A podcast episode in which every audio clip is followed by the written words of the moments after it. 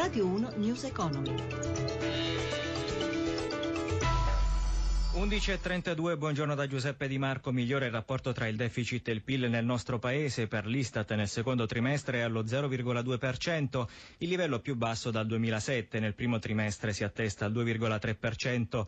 Cala invece la pressione fiscale al 42,3% e c'è attesa per l'esito dell'incontro tra il ministro Padoan e le massime autorità finanziarie sulla situazione delle banche. Proprio per i timori legati alla Deutsche Bank, oggi i mercati in avvio erano deboli, ma per gli aggiornamenti ora ci colleghiamo con Milano la linea Paolo Gila.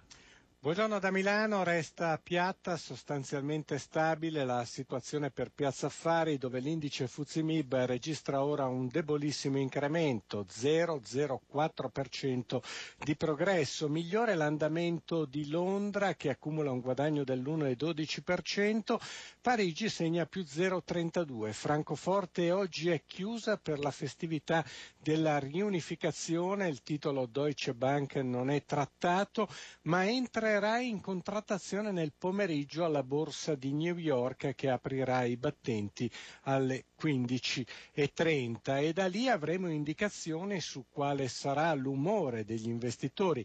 È decisamente grigio roseo in Italia perché sui titoli del comparto bancario è scattata la prudenza in vista del vertice convocato dal ministro Paduan. Bene fanno gli energetici con incrementi di un punto percentuale pereni grazie al prezzo del petrolio che si muove intorno ai 48 dollari il barile. Stabilità anche sul sul mercato secondario dei titoli di Stato, spread invariato e così anche il rendimento dei BTP a 10 anni all'1,20%. Infine per quanto riguarda i cambi è ancora qui calma piatta, euro contro dollaro 1,12,30. Grazie a Paolo Gila. Dopo l'Istat anche la CNA, la Confederazione Nazionale dell'Artigianato, registra un aumento dell'occupazione. Sentiamo il direttore della divisione economica dell'organizzazione, Claudio Giovine, intervistato da Gelsomina Testa.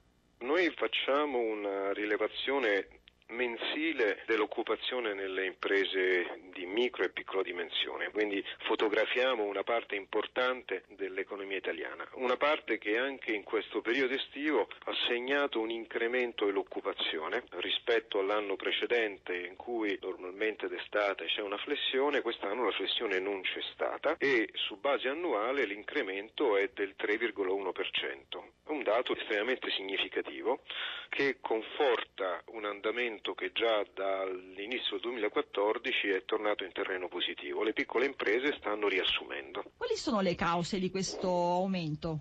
Una migliorata congiuntura economica. Procediamo finalmente con il segno più, anche se con un ritmo estremamente lento e ancora molto incerto. E questo fa sì che anche le politiche attuate dal governo recentemente, il primo decreto sulla facilitazione dei contratti a tempo determinato e poi il Jobs Act, hanno favorito una ripresa occupazionale. Ripresa che però proprio a causa di questo procedere molto lento e incerto della crescita in questa fase sta aumentando l'occupazione ma favorendo l'adozione dei contratti a tempo determinato. L'automobile incontra l'ambiente e si fa pulita con il sistema elettrico, è la grande novità del Salone dell'Automobile in corso a Parigi. Paola Bonanni.